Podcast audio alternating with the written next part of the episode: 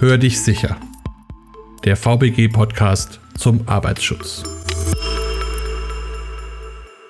Hallo und herzlich willkommen zu einer neuen Folge unseres Podcasts Hör dich sicher. Überall in Europa steigen die Corona-Zahlen wieder massiv an. Auch in Deutschland wird über neue Maßnahmen nachgedacht. Wir haben uns Dr. Karina Jehn und Dr. Andreas Sommerfeld von der VBG zum Gespräch eingeladen. Wenn Sie sich vielleicht den Hörern ganz kurz vorstellen würden. Ja, hallo zusammen. Mein Name ist Karina Jehn. Ich bin Aufsichtsperson in der Bezirksverwaltung Würzburg, der VBG, und zugleich auch stellvertretende Leiterin des Sachgebiets Innenraumklima der DGUV. Ja, mein Name ist Andreas Sommerfeld und ich bin Arbeitsmediziner bei der VBG. Ja, vielen Dank, dass Sie bei uns sind. Vielleicht sollten wir uns ganz kurz nochmal vor Augen führen, wie die Krankheit SARS-CoV-2 überhaupt funktioniert. Wie sind denn da nach unserer aktuellen Kenntnis die Übertragungswege? Nach dem, was wir heute wissen, ist es eben so, dass diese Viren vor allem über die Atemwege übertragen werden. Trotz anderer Meldungen letzter Zeit ist das nach wie vor der Hauptübertragungsweg. Und dabei ist es so, dass eben infizierte Personen zum Beispiel etwa beim Atmen oder Sprechen, Lachen, Niesen und der dergleichen diese Viren in die Umgebungsluft eintragen und dann eben von anderen über den Luftweg eingeatmet werden können. Dabei ist in letzter Zeit klar geworden, dass nicht nur Tröpfchen, die man fast noch manchmal sehen kann, eine Rolle spielen, sondern auch kleinere Aerosole, also sehr kleine Teile, die offenbar im Raum länger verbleiben können und dann eben noch weiter entfernt stehende oder sitzende Menschen erreichen können. Auch wissen wir bis heute nicht, wie hoch eigentlich die erforderliche Infektionsdosis ist, wenn man sich leider mit SARS-CoV infizieren würde. Das wissen wissen wir alles nicht. Und letztlich ist es wie bei allen Infektionskrankheiten sicher so, dass persönliche Faktoren eine Rolle spielen, ob die Krankheit wirklich ausbricht und wie der Verlauf dann sein wird oder ob man asymptomatischer Träger bleibt.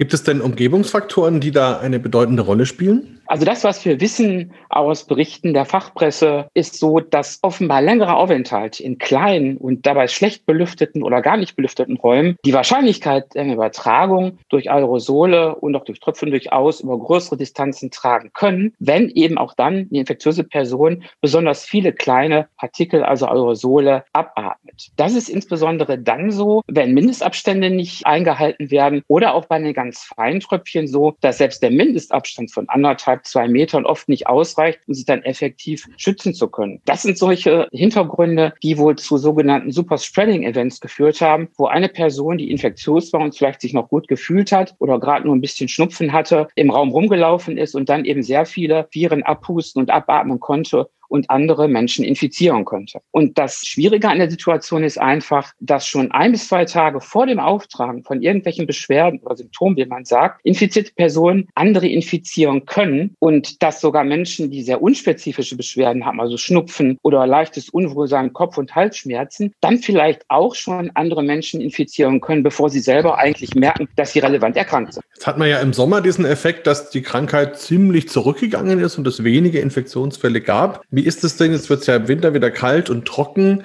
Sind das bessere Bedingungen für das Virus? Tatsächlich ist es so, dass diese trockene Raumluft, die wir im Winter oft erleben, den Viren in die Aktion spielt, Menschen zu infizieren. Also offenbar wird die Aktivität der Viren auch von der Tröpfchengröße beeinflusst, die in der trockenen Raumluft offenbar für Infektionsbedingungen optimaler ist. Generell kann man sagen, das wissen wir sehr genau, dass diese SARS-CoV-2-Viren ausgesprochen widerstandsfähig sind und dass wir durch Veränderungen von Raumluftparametern wie etwa Luftfeuchtigkeit oder auch Raumtemperatur kaum diese Infektiosität beeinflussen können. Wir wissen, dass erst ober oberhalb von 80 Prozent Luftfeuchtigkeit oder oberhalb von 30, manche sagen sogar 38 Grad Raumtemperatur, die Infektiosität dieser Erreger sinkt. Das heißt, wir werden da kaum was erreichen können über die Parameter Luftfeuchtigkeit und Lufttemperatur. Also war das so, dass es vor allem daran lag, dass die Leute eben nicht in den Innenräumen waren, jetzt im Sommer sozusagen? Man kann sagen, dass das im Sommer immer so propagiert wurde, wenn man sich draußen aufhält, weniger in geschlossenen Räumen und freiwillig viel gelüftet hat, dass dann natürlich die Infektionsdosis in Räumen sehr gering war, wenn sich da potenziell infektiöse Menschen aufgehalten haben. Da die Menschen jetzt im Herbst und Winter sicherlich sich mehr in Innenräumen aufhalten werden, geht man einfach davon aus, man kennt das von der Influenza, dass quasi sozusagen dann die Infektionswahrscheinlichkeit zunehmen wird. Ah, und da kommt natürlich jetzt das Thema Lüften immer mehr in den Fokus, wird ja schon viel drüber gesprochen. Ist das denn eine zusätzliche sinnvolle Maßnahme? Auf jeden Fall. Das Lüften ist ein weiter wichtiger Baustein zur Minderung der Viruslast in der Raumluft. Und die bisherigen AHA-Regeln, Abstand, Hygienemaßnahmen und Alltagsmasken werden durch das Lüften, also durch das L, sinnvoll ergänzt. Das, was im Sommer außen stattgefunden hat, muss man versuchen, jetzt auch nach innen zu bringen, also diesen Verdünnungseffekt den man bewirken kann. Da gelangt aus technischer Sicht die ASR A3.6, die technische Regel Lüftung, in besonderen Fokus. Die hatte bisher noch nie so viel Aufmerksamkeit wie aktuell. Hier werden Mindestanforderungen beschrieben, die einzuhalten sind, um die Forderungen nach einer ausreichend zuträglichen Atemluft am Arbeitsplatz zu erfüllen. Und bei Einhalten dieser technischen Regel kann der Arbeitgeber dann davon ausgehen, dass die zugrunde liegenden Forderungen der Gesetze und Verordnungen erfüllt sind. Auch im Normalfall sozusagen. Also unter Nicht-Epidemie-Bedingungen ist Lüften ein wichtiger Baustein im Winter. Ja, nur hat Luft allerdings die dumme Eigenschaft, dass sie unsichtbar ist oder durchsichtig ist oder so. Wie kann ich denn erkennen, ob ich jetzt lüften muss, ob das jetzt notwendig ist und ob es ausreichend ist? Da kann man die CO2-Konzentration heranziehen. Die CO2-Konzentration gilt als anerkanntes Maß für die Luftqualität. CO2 wird vom Menschen ausgeatmet und zeigt somit verbrauchte Luft an. Die CO2-Konzentration kann deshalb als Anhaltspunkt für das richtige Lüften herangezogen werden. Nach der technischen Regel Lüftung der ASR A3.6 ist die CO2-Konzentration bis 1000 ppm akzeptabel für den Innenraum. Aktuell sollte allerdings deutlich intensiver und häufiger gelüftet werden und damit diese Anforderung von 1000 ppm deutlich unterschritten werden. Es lässt sich allerdings nicht unmittelbar von der CO2-Konzentration der Raumluft auf eine gegebenenfalls vorhandene Viruslast schließen. Das Maß der CO2-Konzentration dient lediglich als Maß für ein richtiges Lüftungsverhalten. Sehen kann ich es aber trotzdem nicht. Also wie mache ich denn sowas sichtbar, ob ich jetzt 1000 ppm habe oder nicht? Da gibt es Varianten, wie man diese Konzentration visuell machen kann. Es gibt zum Beispiel CO2-Ampeln oder andere Messgeräte oder auch Datenlogger, mit denen man die CO2-Konzentration messtechnisch bestimmen kann und damit auch den erforderlichen Zeitpunkt zum Lüften. Das ist die eine Variante. Eine weitere Möglichkeit ist, bietet die App App CO2 Timer der DGOV, die kann man sich downloaden und da ist eine rechnerische Bestimmung hinterlegt, mit der man je nach Raumgröße und Raumnutzung eben bestimmen kann, wann ist der richtige Zeitpunkt zum Lüften. Und die App hat dann so eine Timer-Funktion, mit der man eben auch erinnert wird, wann man denn lüften muss.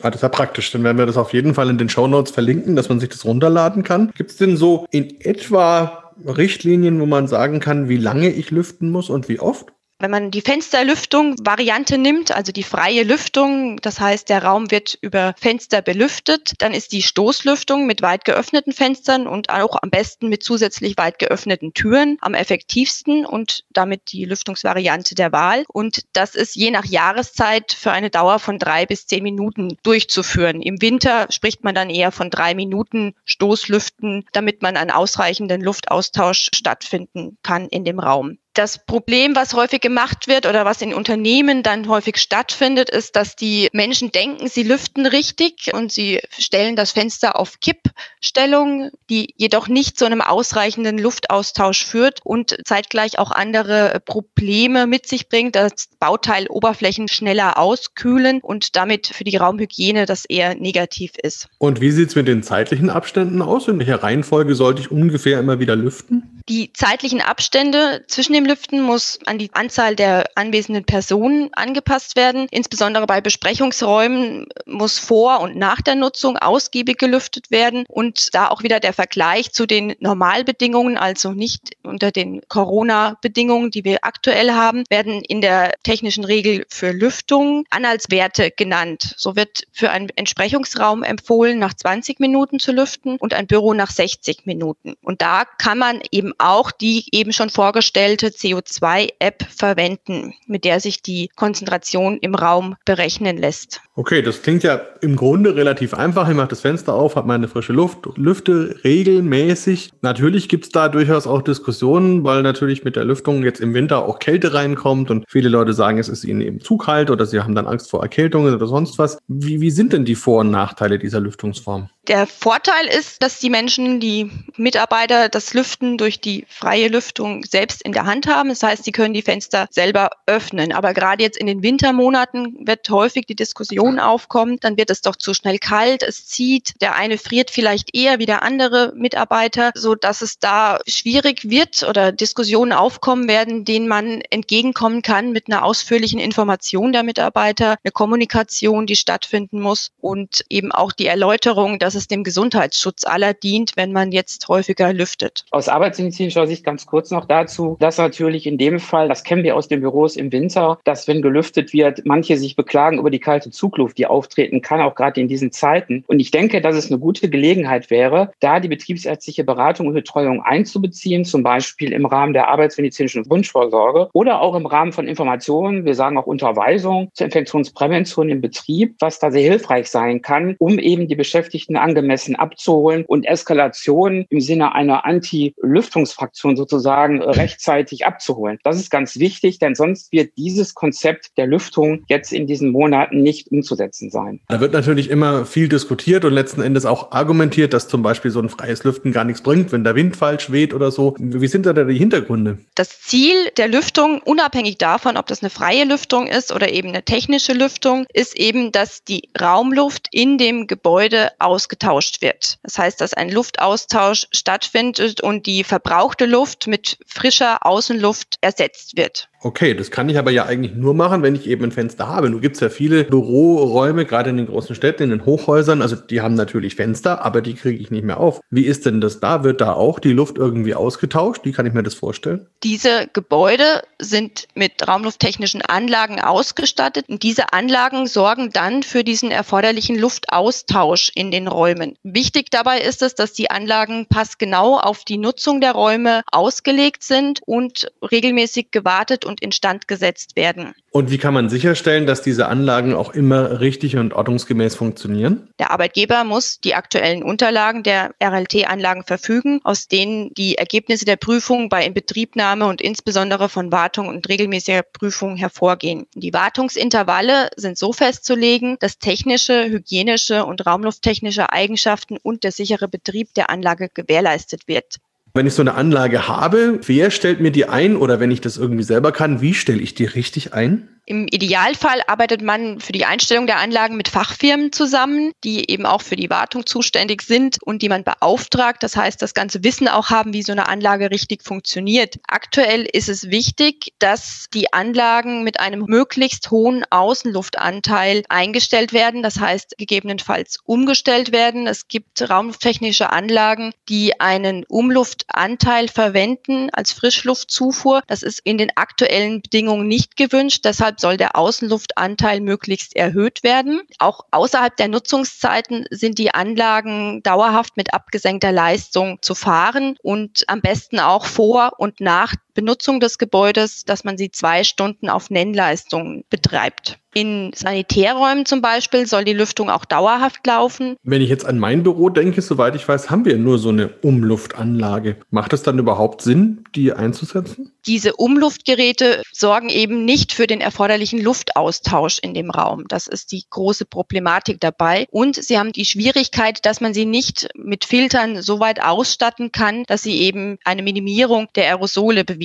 können. Also würden Sie von der Verwendung von sogenannten Luftreinigern auch eher ab abraten? Das sind zusätzlich aufgestellte Geräte, die dann aber mit einem entsprechenden Filter ausgestattet werden sollen. Das sind sogenannte HEPA-Filter. Das sind Hochleistungsfilter, die in den normalen Umluftgeräten, wie wir sie im Bürogebäude häufig verwenden, nicht eingesetzt werden und vermutlich auch nicht nachgerüstet werden können. Luftreiniger können durchaus, wenn sie dann entsprechend mit den HEPA-Filtern ausgestattet sind, als zusätzliche Maßnahme angewandt werden und unterstützend eingesetzt werden. Sie ersetzen jedoch nicht das ausreichende Lüften in Form von Zufuhr von Außenluft. Für mich als Unternehmer, wenn ich jetzt mich der Sache Lüften richtig widmen will, wie gehe ich denn da am besten vor? Ich überprüfe als Unternehmer zunächst, welche Möglichkeiten habe ich, die Lüftung durchzuführen. Ist es eine freie Lüftung oder eben eine technische Lüftungsvariante? Und habe ich Möglichkeiten, die unter Normalbedingungen laufenden Lüftungskonzepte eben weiterhin zu optimieren? Sprich, die raumlufttechnischen Anlagen mit einer erhöhten Außenluftzufuhr zu steuern, Lüftungskonzept dahingehend für die freie Lüftung zu entwickeln, dass ich einfach häufiger die Fenster mit dem Querlüften öffne und Sofern das dann nicht möglich ist, muss ich eben zusätzliche Maßnahmen wie zum Beispiel das Aufstellen von Luftreinigern, die mit HEPA-Filtern ausgestattet sind, durchführen. Häufig ist es so, dass auch eine Kombination verschiedener Maßnahmen, wie wir es aus dem Arbeitsschutz auch schon kennen,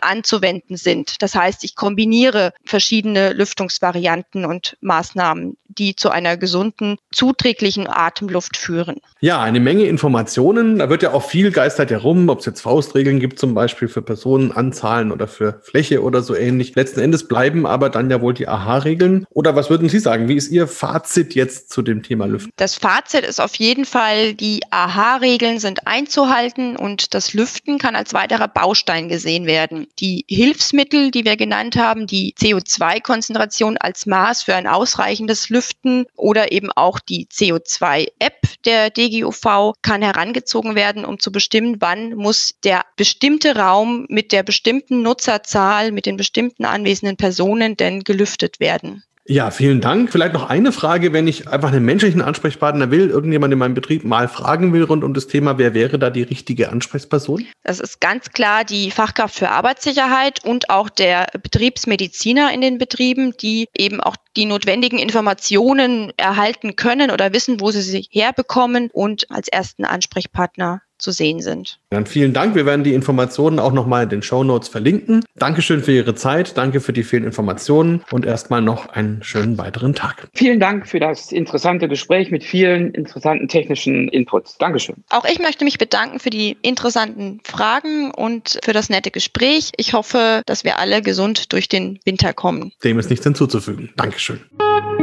Weitere Informationen erhalten Sie unter www.vbg.de der E-Mail-Adresse podcast.vbg.de sowie in den Show Notes für jeden einzelnen Podcast.